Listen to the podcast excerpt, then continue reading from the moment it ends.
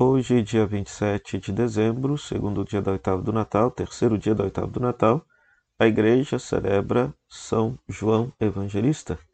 E o Evangelho de João, capítulo 20, versículo 2 a 8, retrata justamente a chegada dos discípulos ao túmulo vazio de Jesus. Então narra-se que o discípulo amado correu mais depressa que Pedro, chegou primeiro ao túmulo, viu e acreditou. Dentre esses três discípulos, o discípulo amado, Pedro e Maria Madalena, que foi a primeira a encontrar o túmulo, o discípulo amado é colocado como modelo exemplar que todo cristão deve seguir. Por quê? Porque ele, vendo a mesma situação que Maria Madalena e Pedro, ele vê e tem fé, ele vê e acredita. Ele tem um olhar contemplativo e percebe ali no mistério de Deus.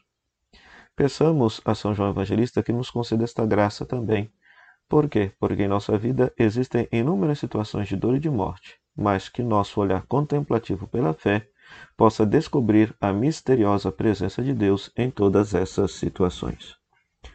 Ó Deus, que pelo apóstolo São João nos revelastes os mistérios do vosso Filho, tornai-nos capazes de conhecer e amar o que ele nos ensinou de modo incomparável. Por Cristo nosso Senhor. Amém.